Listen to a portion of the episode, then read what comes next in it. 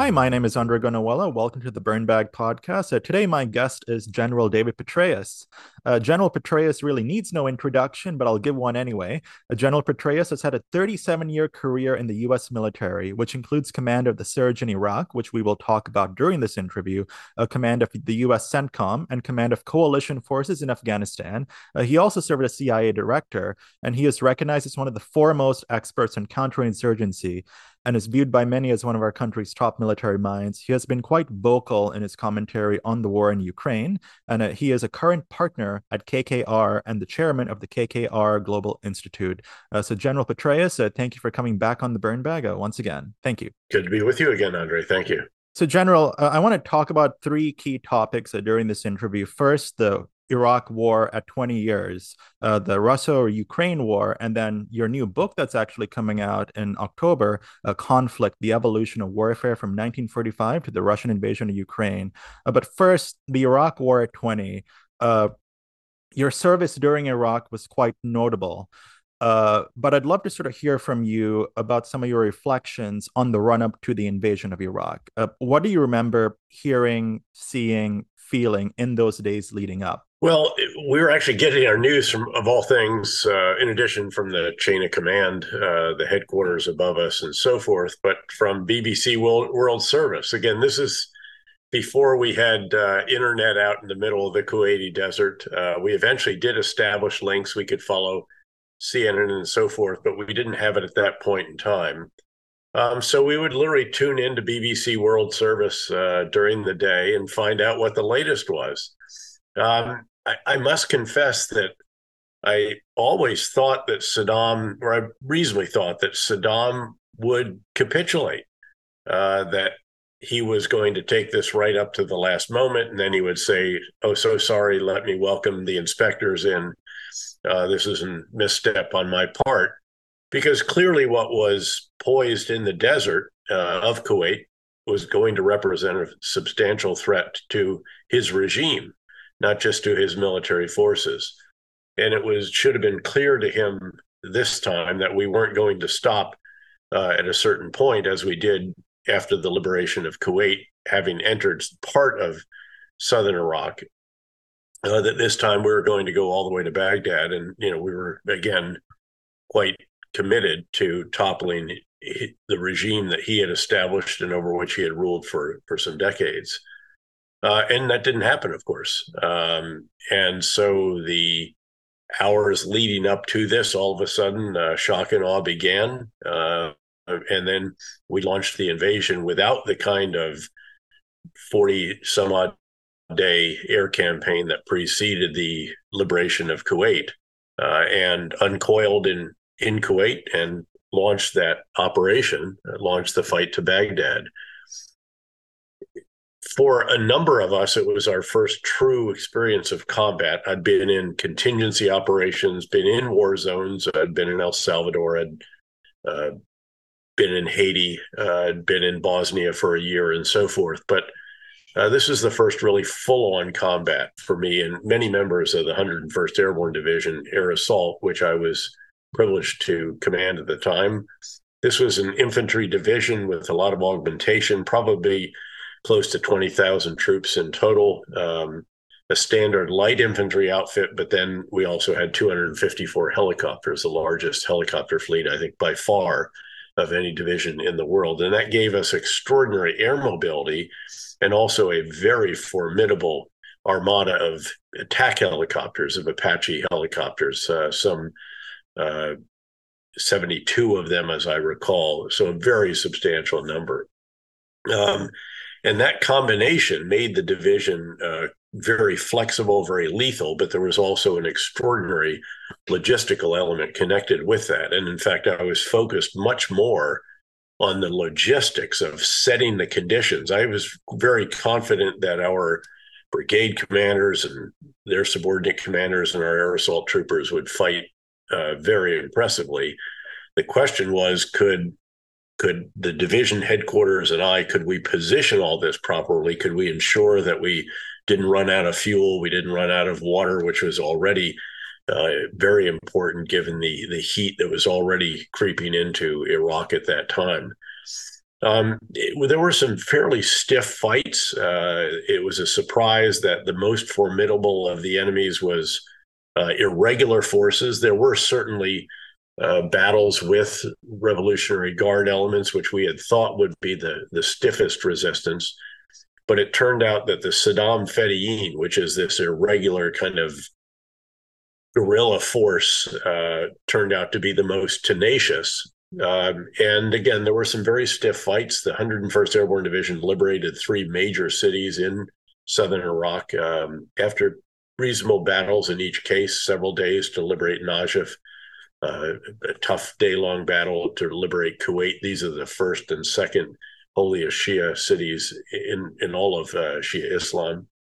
Uh, and then uh, battle to liberate uh, the capital, Hilla, the capital of Babel province, uh, literally the biblical Babylon, uh, en route to Baghdad. And then, of course, we were ordered north unexpectedly because we were supposed to end up with our area of responsibility, including Baghdad International Airport, which we really needed because of the hard stand for all these helicopters that we had.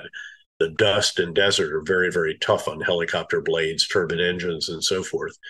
Uh, but instead, we had to go north to Mosul uh, on about uh, 36 hours' notice because the situation there was completely out of control. The unit that was supposed to come through Turkey and down uh, into Iraq was not allowed to do that by Turkey. It had to come up through Kuwait uh, after the battle uh, for Baghdad was over, and they didn't get all the way up to Nainawa province to Mosul. So we went up there, and that's where we subsequently spent uh, the rest of that first year uh, in Iraq. A couple of items to highlight here, I think, that are really important. Um, were first of all, a number of the assumptions that we'd been given about how this would unfold um, were invalidated fairly early on. Uh, the expectation that the Iraqi forces would surrender, that the uh, local officials and others would remain in place, including police forces, um, that basically would topple the top of the regime, Saddam, his sons, the other key figures around him, maybe down a few levels, but that the the professionals, the bureaucrats, the ministry officials, all of these again at the provincial and then the national level would remain in place, and that obviously did not obtain. Uh, everyone fled and there was a tremendous amount of looting and disorder and so forth that it took a, a, good bit of time to get a grip on after it was clear to the population that the regime had collapsed that saddam and his sons uh, had disappeared uh, and so forth. And so that was a very substantial change. And then the organization that was established to take over uh, i remember actually asking in Kuwait in the final gathering of the commanders, uh, we were asked if we had any questions, and I asked, you know, could you give a little more detail about what happens after we get to Baghdad and topple the regime? And I was told by the deputy head of the Organization for Reconstruction and Humanitarian Assistance, a retired three star who knew me. He said, Dave, you just get us to Baghdad, we'll take it from there. I remember calling them up actually after we'd, we'd taken Najaf midway to to Baghdad, and um, and I said, okay, we got this one city. Why don't we practice here what it is that we're going to do up in Baghdad? Can you come up and give us a hand? And they were still getting organized, and basically there was nothing forthcoming. And then after toppling Baghdad, uh, again, uh, the assumptions had been so invalidated uh, that the plan just was not coming together. And, and and the challenge was that our force was really too small to secure all of Iraq by itself. We really needed these uh, Iraqi partners uh, as the plan had had laid out. That there was frustration with that organization. Secretary Rumsfeld basically replaced them with another ad hoc team, the Coalition Provisional Authority. Uh, in mid to late May, the uh, Ambassador Paul Bremer, the head of this CPA, arrived around that time. And the truth is by then we actually had things going pretty well uh, up in Mosul. We re- reopened the police academy. We had we were training other Iraqi security forces to help us with the various security tasks that were really beyond the sheer numbers uh, that we had. Uh, we were repairing the damaged infrastructure. We had an interim provincial council, the first one in all of Iraq an interim governor would reopen the border with Syria in accordance with the UN Council Security UN Security Council resolutions on trade with Iraq, and it even found money uh, that one of the bank leaders had had hidden away uh, and paid the civil servants of Iraq. So things were actually going quite well, uh, at least in that area. And then some really tragic decisions uh, were taken that cut us off at the knees, cut our effort off at the knees. And these are, of course, the two very famous uh, CPA orders, one and two, as I recall. Uh, one fired the military without telling them what their future was, with no real plan. So clearly, there needed to be disarmament, um, demobilization, and reintegration, the traditional DDR uh, concept, if you will, put into operation. But you need to do that in a, in a in a planned way that tells them how we're going to help them provide for their families while they are seeking alternate employment. And that was not present. it was six very long and increasingly uh, violent weeks uh, of demonstrations and so forth until the CPA actually addressed that issue and provided for stipends. But we'd lost an enormous amount by that point in time. And then the other blow was the decision to conduct de-Ba'athification. In other words, to throw all of these Ba'ath Party members out to down to level four, which was which included general bureaucrats and college professors and so forth, 110 or 120 tenured professors in the University of Mosul along, alone.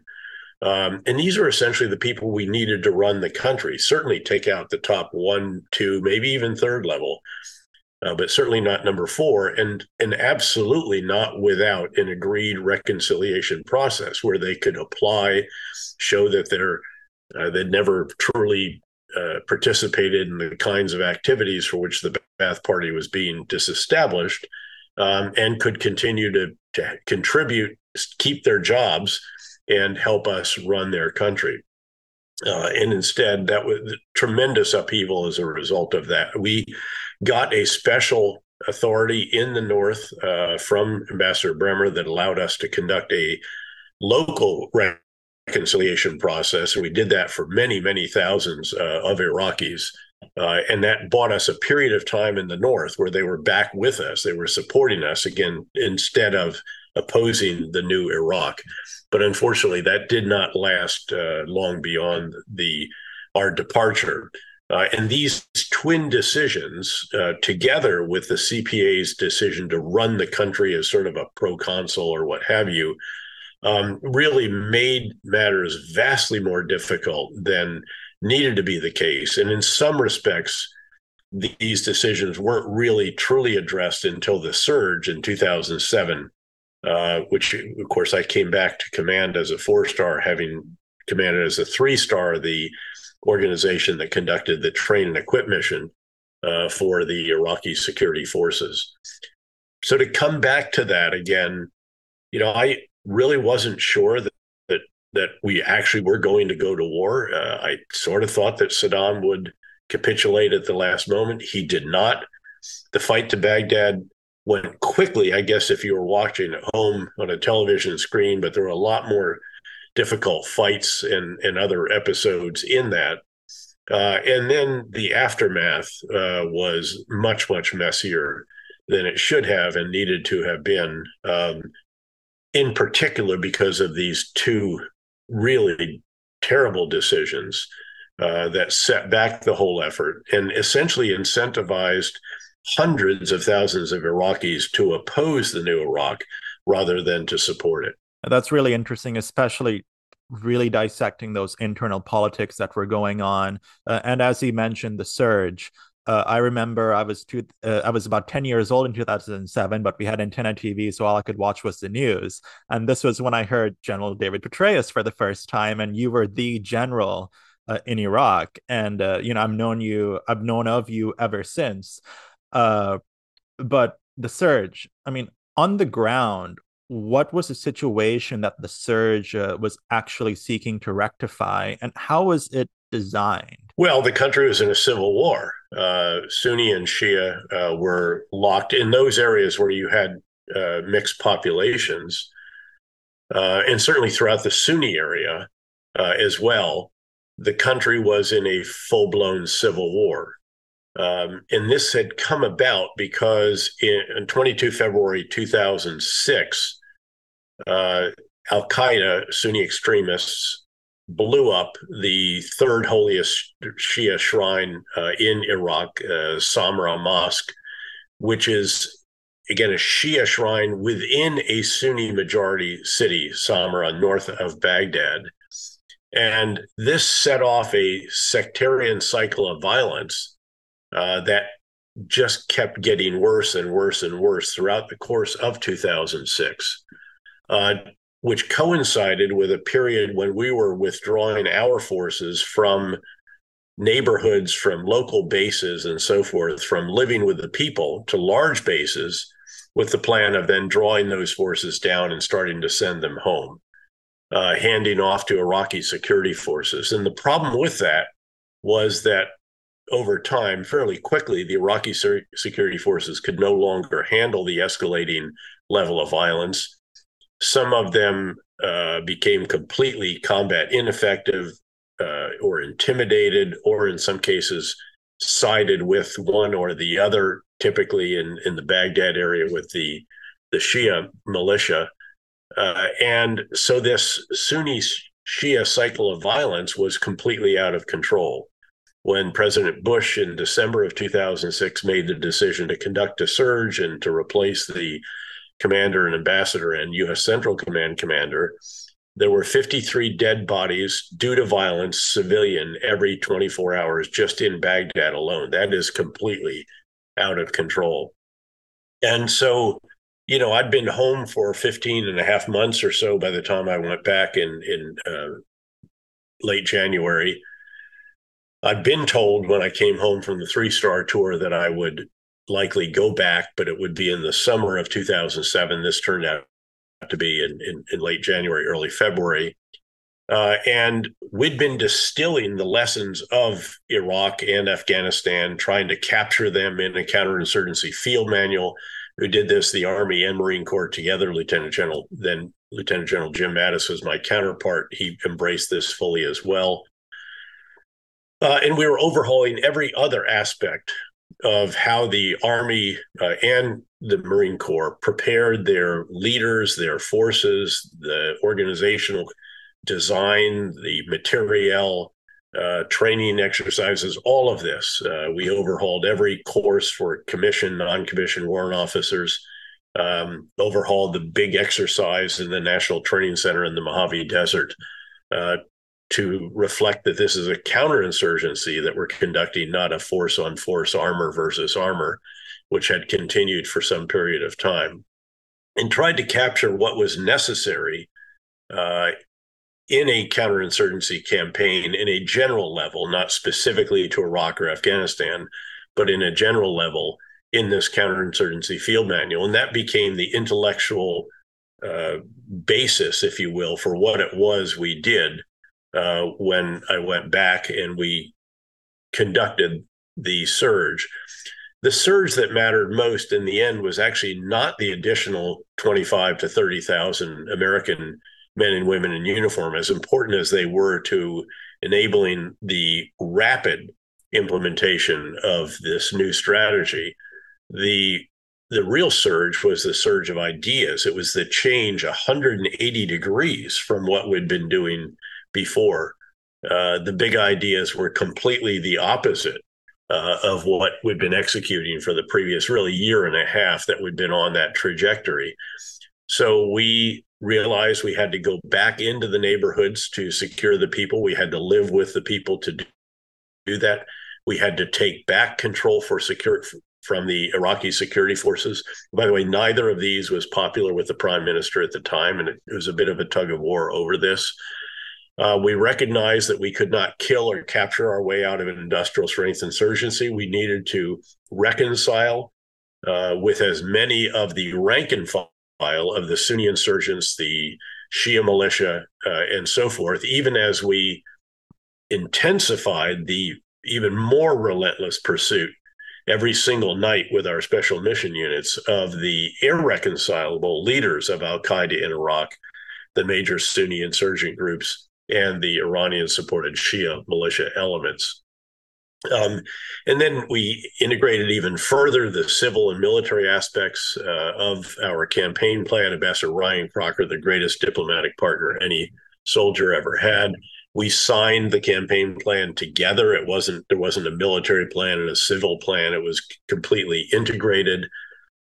Uh, beefed up the provincial reconstruction teams so that once we achieved security, which we did, uh, although it was very very hard, but once we achieve security, you solidify the security gains by what you did to show the people that life would be better if they supported us and then the Iraqi government rather than continuing to support the insurgents or extremists or Shia militia.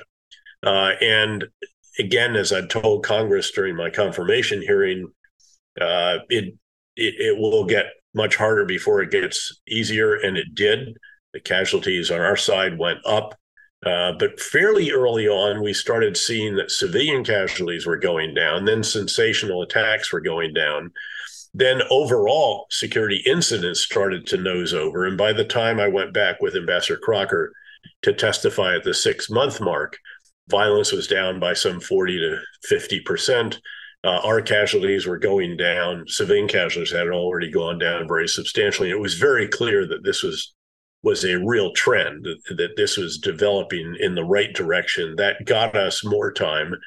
Uh, and six months after that, violence was down even more. And by the 18 month mark, uh, it was down by nearly 90%. And I, I, went to U.S. Central Command at about the 19 and a half month mark in that particular tour.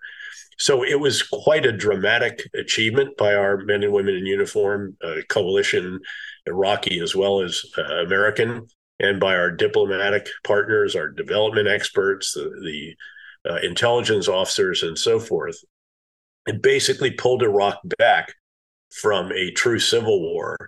Uh, and it gave Iraq three and a half more years of tremendous opportunity because violence continued to gradually go down after that, which unfortunately ended when the prime minister of Iraq, within 24 hours of the departure of our final four star General General Austin, now the uh, Secretary of Defense in the United States, uh, he the Prime Minister preferred charges against the senior Sunni Arab political figure, uh, the Vice President Tariq Al Hashimi, and his security detail. This set off uh, renewed Sunni Shia friction, demonstrations, then violent repression of those demonstrations.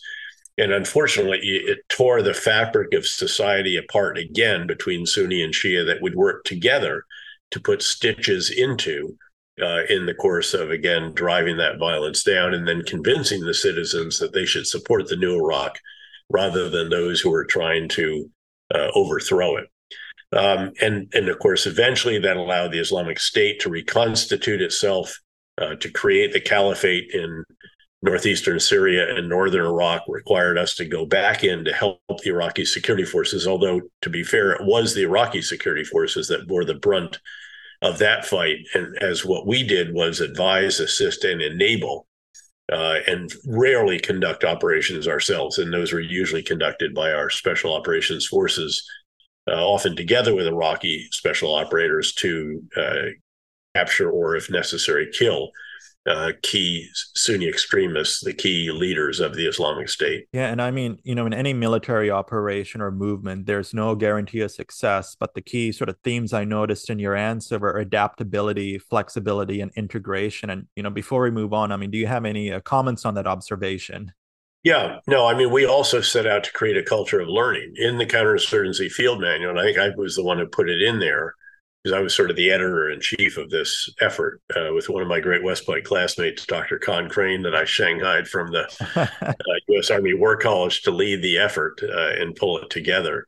Uh, and in there, we put words to the effect that these, in this kind of conflict, the side that learns the fastest typically prevails. And we tried very hard to create a culture of learning. There were numerous actions on my personal battle rhythm, on my re- recurring schedule that uh, ensured that I met, for example, with the leaders, the full colonels that led all of these different lessons learned teams that we had on the battlefield from the Army, the Marine Corps, Joint Forces Command, Special Operations Command, uh, Asymmetric Warfare Group, the Counterinsurgency Center, et cetera. So they one one hour every month they would sit with me. They would share lessons they felt needed to be learned, but lessons aren't really learned until they're incorporated in the big ideas and the campaign plan, the policies, practices, SOPs, and then communicated throughout the breadth and depth of the organization, and then actually implemented. So I actually had an intellectual construct in mind that had these four tasks of a strategic leader getting the big ideas right, communicating them effectively, overseeing their implementation, and then determining how you need to refine them so that you can do it again and again and again. Every month, when the division commanders, the two star generals and above came together to meet with me, they would be required to give each of them would have to give two uh, lessons that that they'd learned or initiatives they'd launched that would be of interest relevance uh, to the others in the room. Um, once a month, I, or I'm sorry, once a week, I met with the strategic planners. And the idea was that they would force me to make decisions about the future. Because again, when you're commanding a force of some 200,000 soldiers, sailors, airmen, and Marines, and another 200,000 civilian contractors, if you want to be a certain place six months from now, you got to make decisions now so that they can be then promulgated. They can make their way through the chain of command all the way down to the levels at which uh, you have the strategic captains and strategic sergeants and lieutenants who are turning big ideas policy at the four star level into action on the ground under body armor and Kevlar uh, with a weapon, doing what only they could do. And that was to engage the population and to engage the enemy. So, again, we worked very hard to be a learning organization. And I even had an hour a month on my calendar where I engaged with the individual who replaced me in the three star command that I'd held before in the United States, which which was termed the engine of change for our army. It was based at Fort Leavenworth headquarters, Fort Leavenworth, Kansas, but the commander had six different hats. And when you used all those hats to the full effect, um, you could really have a huge impact uh, on the Army uh, when it came to everything that I described earlier all leader development for commissioned, non commissioned warrant officers, the exercise scenarios. That was the mission rehearsal exercise before a unit deployed, the road to deployment, how it started. That was one of our organizations that did that. The training of the two and three star headquarters, which we oversaw as well, their major exercises Commanding General Staff College School Advanced Military Studies, Center for Army Leadership, Center for Army Lessons Learned. The um, there's a command and control uh, uh, responsibility, et cetera. So if you if you used all of these levers that you could put your hands on as the commander of the Combined Arms Center and the other hats and titles that you had, you could institutionalize what it was that we were learning on the battlefield. So I did an hour a, a month with him to share what I felt needed to be incorporated in doctrine, organizational design, uh, training exercises, leader development, uh, material requirements, uh, personnel policies and practices, and then also uh, facilities of all things, because facilities had to be crafted in a way as well, requirements for facilities needed to be designed to ensure that we could do what we needed to do back in the States to prepare our forces adequately for deployment to Iraq, Afghanistan, and elsewhere. General, Iraq is certainly not at the point uh, or the stage at where we would like it to be very much so. So general i'd love to ask you if you have any regrets from your time in iraq and about some of your reflections on mistakes the us government made uh, in general. We talked about some of those mistakes the us government made uh, earlier in the interview but i'd love to get uh, your take uh, on yourself and the government. Yeah no i think there's there's lots of regrets about what took place. Uh, i think that two or three biggest mistakes that we made were the very early ones uh, that I highlighted firing the Iraqi army without telling them what their future was, uh, and then de-Ba'athification without an agreed reconciliation process. Um, then also perhaps the way it was run. This is a little bit more arguable. Uh, but we certainly should have established an embassy right away instead of this pickup ad hoc team, the Coalition Provisional Authority, the leaders of which, with one exception, Ambassador Bremer, by and large, were rotating every three months. So you could never get any continuity even. Um, so again, those were early on. Uh, then I think I regret that we didn't leave some residual combat force. We did leave trainers and security assistance personnel uh, at the end of 2011 when we pulled out the final uh, four star and the final combat elements. And it, I don't know that that would have prevented Prime Minister Maliki from embarking on these highly sectarian initiatives that he pursued that again as i mentioned earlier tore apart the fabric of society we worked together to bring back uh, together. Um, but it would at the very least have made it a lot easier for us to deploy these uh, advisor teams combat uh, support uh, elements and so forth back into iraq we had to basically rebuild the infrastructure that from which we had withdrawn. Um, and again, we could have much more rapidly come to the help of the Iraqi security forces as the Islamic State swept into northern Iraq and western Iraq from Syria after reconstituting in the in uh, Iraq and in in Syria and making the most of the civil war that was, of course, going on between Sunni and Shia uh, in Syria as well. Um, certainly, you know, our Iraqi partners bear a considerable amount of responsibility for what has happened as well. Um, the cult, the corruption, if you will, the uh, bureaucratic uh, inadequacies, the lack of good governance, uh, the political nepotism, uh, the emphasis again endlessly on sectarian and tribal and political identities at the expense of uh, the nation, um, the shortcomings in very basic provision of services. You know, the idea that the land of the two rivers can't provide adequate drinking water to its population, and that one of the top five oil producing countries in the world can't provide 24 hour electricity. Again, these are uh, more than counterintuitive. Um, now, to be fair, I, I, do feel that the current prime minister, with whom I met some months ago in Munich, Germany, um, does have the right approach, uh, has taken some courageous stands, including publicly saying that he wanted American forces to remain to assist the Iraqi security forces in keeping an eye and pressure on the remnants of the Islamic State, which are now no longer the Islamic State as an army, much less controlling a caliphate on the ground, or even to the extent that they did before uh, in cyberspace, the virtual caliphate. But they are still there in the form of terrorist elements, uh, insurgent, small insurgent groupings, and so forth. And they do need our help, the Iraqi security forces, uh, again, to keep pressure on these elements and ensure that they're not able to reconstitute as the Islamic State did when the Iraqi security forces took their eye off them after our departure in late 2011, as they were preoccupied with putting down these Sunni demonstrations that were caused by the prime minister's actions against his vice president, his minister of finance, a prominent Sunni parliamentarian, and so forth. So I think those are the you know the big reflections as you look back, um, and in many respects, disappointments, because the, the hopes obviously were very high for Iraq, and those did not fully materialize. So, General, now I want to move on to another topic the war in Ukraine. Uh, you have been quite vocal and prominent uh, in your analysis of the war in Ukraine uh, and have been quite uh, an advocate uh, for U.S. support for Ukraine. Uh, you recently made a trip actually to there. And uh, I'd love to ask you uh, what you were doing there and what did you learn during that trip?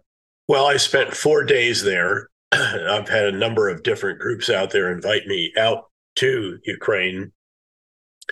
I'm on the board of the Kiev Security Forum. Uh, um, I have done a number of events with the Kiev School of Economics, uh, the American University uh, of Kiev, had invitations from various government leaders um, from the individual who runs the Yalta Economic Summit, which, needless to say, has not been in Yalta since 2013, since it's in Crimea. I was there actually at the last one that was in Crimea. And, you know, I'd been talking about Ukraine, and I thought I probably should actually see what I could on the ground. Uh, and we decided not to just stay the usual day, you know, not come in overnight, to spend the day and leave that night on the train, but to spend four full days on the ground. Um, and when I sorted out the dates, then the cipher brief on whose board I sit said, Hey, we'll run a conference while we're there. We'll get American business leaders in to show them what the opportunities are. And surprisingly, over 60 American business uh, leaders did show up, despite the fact that the first night we were there, two days before the conference, uh, saw the worst air attacks since the very beginning of the war. Now, the air defenses performed brilliantly and knocked just about everything down. Um, and then the Atlantic Council, on whose board I'm also uh, uh a member, uh, had a longstanding uh, request to present its annual big award to President Zelensky. Uh, and so that was another uh, action that led to this particular trip. Um, we we were able. I met with President Zelensky, um, met with a number of the military leaders, both of their intelligence chiefs, met with our embassy, with the UK embassy, my co-author of this book, uh, Conflict, that you kindly mentioned earlier, Andrew Roberts, Baron Roberts of Belgravia, he's in the House of Lords, uh, was with us. So we again got to see the UK ambassador as well, who's done a great deal, I should note, to ensure that the UK has provided uh, all that they have to Ukraine, often in advance of the U- US deciding to provide that similar item, but in vastly greater numbers. so it was very, very valuable. Um, we were also able to go to Bucha uh, to hear from individuals who were there at the time of the really unspeakable atrocities that the Russians carried out north of Ukraine um, when they were stopped around there and, could go no farther.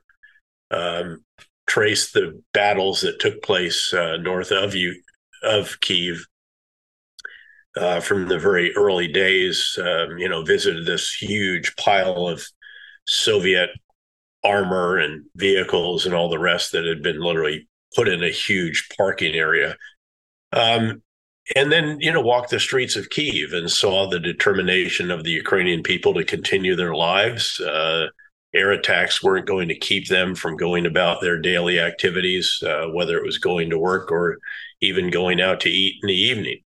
Um, and the spirit of national unity, of resilience of entrepreneurship and innovation in the face of uh, this terrible, brutal, unprovoked invasion. All of these are very, very impressive. Um, and it reinforced my conviction, having been there, but before the war, uh, the last time, uh, but but at that time had literally met with the Ministry of Defense, then the regional command headquarters in Kharkiv, then down to a brigade headquarters, then down to the front lines in the Donbass. And I'd realized then, again, several years ago, how already transformed the military was. And of course, it's transformed a great deal more, a tremendous amount more since that time.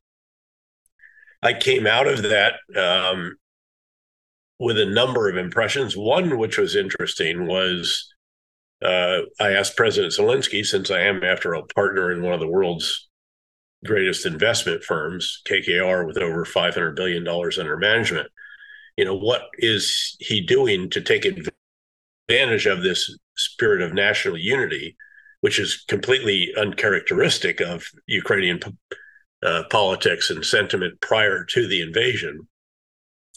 To to be a catalyst for the kinds of reforms that he was elected to carry out. Uh, judicial reforms, rule of law, which is always inadequate, uh, how to deal with government bureaucracy that was both uh, uh insufficient, lack lack transparency, integrity, uh, capability, the issues of certain companies having monopolistic power in certain key sectors, usually headed by oligarchs, um, need for land reform, all of these. And he actually enumerated all the actions that he has pursued with the government, and which includes legislation to address just about every one of these, which he had not been able to get in the first two and a third years of his tenure, uh, right up until the invasion. But over the last 15 months, they've done this. And in fact, the previous week, he pointed out uh, they'd arrested the Chief Justice of the Supreme Court equivalent um, for corruption and found over $2 million in cash in his office. Uh, so, if that can be continued, if this legislation can truly be institutionalized, operationalized, uh, then this could transform the country just in the way that, frankly, the invasion has transformed the country into a full embrace of Ukrainian nationalism. Keep in mind that, of course, prior to the invasion, there were substantial elements of the population, particularly in the eastern part of the country, that are ethnic Russian and Russian speaking, that had a degree of sympathy for the Russian Federation. That is by and large gone. Uh, no one, the irony here is that no one has done more for Ukrainian nationalism than Vladimir Putin, just as no one has done more for NATO since the end of the Cold War than Vladimir Putin, who set out to make Russia great again. But what he's really done is make NATO great again. Um, you know, I, I came away uh, strongly believing that this is about as right versus wrong as you can get in today's day and age. It's not to say that, that Ukraine is perfect or that its democracy is is absolutely again um, a shining city on a hill in all respects. Uh, that it doesn't still face very daunting challenges, and that below the surface there aren't still political uh, differences. What it does mean is that again, uh, for all of its uh, shortcomings, and we all countries have shortcomings, including obviously our own. Um, this is such a vastly better model than is that of the Russian Federation which at this point in time is truly a dictatorship, a kleptocracy led by a very, very brutal um, leader in Vladimir Putin, who seems to be unconcerned with the staggering casualties that Russian forces have been taking, who thinks that the Russians can still outsuffer the Ukrainians, the Europeans, and the Americans the way that Russians outsuffered Napoleon's army and Hitler's Nazis. And of course, what we need to do is everything we possibly can to enable the Ukrainians to convince Putin and Moscow that this is not the case. So, General, the Ukrainian counteroffensive has begun. What are your reactions to and assessments of that counteroffensive? And for our audience, we're recording this on June 22nd. So, as you know, a lot can change, but I'd love to hear your thoughts. Well, it's still very early days in the counteroffensive. Uh, you have to keep in mind the vast logistical challenges of a 600 mile front. That's a good bit farther than the fight to Baghdad, which um, required extraordinary logistics. I remember us pumping 500,000 gallons of fuel just from the first two week refueling point for our helicopters alone, and then another 500,000 gallons the second and third week. So put this into context here. They're trying to position forces. Uh, they're probing right now. They're conducting reconnaissance and force. They're finding the Russian defenses and the minefields in particular very difficult uh, to get through. They're making incremental gains. They are gaining ground.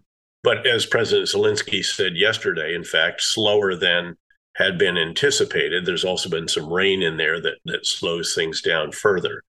Uh, but the bottom line is again, this is going to be an offensive that I think will stretch throughout the summer. Uh, it's going to feature new brigades uh, that are armed with Western tanks, infantry fighting vehicles, artillery, and other uh, weapon systems and, and, and, vehicles. The U.S. alone, of course, has provided some $40 billion worth of arms, material, and, and other assistance. Uh, I think that the Ukrainians will, over time, pull together armor, infantry, artillery, air defense, electronic warfare, drones, good command and control, uh, follow on forces right up behind the lead elements and logistics to keep it all going with additional ammunition, food, fuel, water, uh, and so forth. Uh, and that they will achieve some considerable uh, amount of liberation of Ukrainian soil. Uh, but that remains to be seen. And a number of these units have new Ukrainian soldiers that have had modest amount of combat experience, if any. They tend to, tend to have experienced leaders. Uh, but there, this is the first time they will have been using Western equipment. Some of it is much more advanced than what they've had in the past. It will provide advantages for them, particularly, say, fighting at night.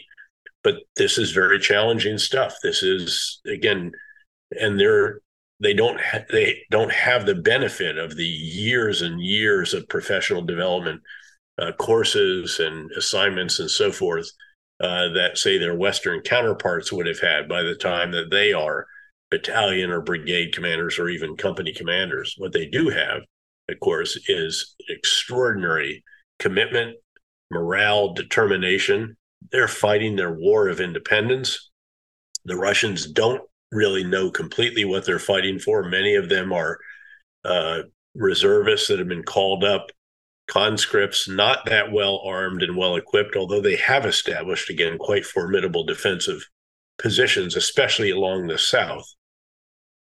But I think over time, uh, the moral being three to one over the physical, as Clausewitz uh, said and observed, uh, over time, I think you'll see the Ukrainian forces break through these lines, get the Russians moving. Uh, but it's going to be costly. Uh, it already has been. It will continue to be. That is the nature of having to break through established defensives that are that have lines in depth with again substantial minefields, trench lines, fortifications, obstacles, and so forth, and multiple lines of this. Uh, but I do think at the end that the Ukrainians will actually break through these uh, and will get the Russians having to react to them, which will open up other opportunities and could really crack the Russian uh, defenses uh, and then be able to exploit that. So, General, as we come to the conclusion of this interview, I'd love to talk to you about some of the well, some of the concepts you actually discussed earlier, particularly logistics, but in the context of the book that you're that you're releasing in the fall in collaboration with Andrew Roberts, uh, titled "Conflict: uh, The Evolution of Warfare from 1945 to the Russian U- Invasion of Ukraine." So, when I hear that title, I think of DoD readiness uh, for the next great power conflict as war has evolved, because war has continued to evolve, and the wars we're fighting in the 2030s will be far different from the wars we fought in the 2000s. Uh, and of course, in the news media, we always talk about weapon systems in this day and age. But you mentioned logistics, supply chains. Uh, there are murmurs about uh, a, mun- a munitions supply uh, crisis. Uh, where there are many different threats to our logistical supply chains. For example, the accessibility to ports if we're fighting in the Indo Pacific. Uh, what do you see as the greatest threats in the logistics domain? And I guess in relation to your book, how have those threats evolved over the past several decades? Well, I think one of the big takeaways from the war in Ukraine, the invasion of Ukraine, is that wars are not all going to be fast. Uh, they could feature enormous consumption of very substantial rounds. Uh, you know, again, we're the U.S. alone. I think has now provided two million 155 millimeter howitzer rounds. This is heavy artillery. You only can put 43 in a five ton truck. Just think of the logistics connected with that.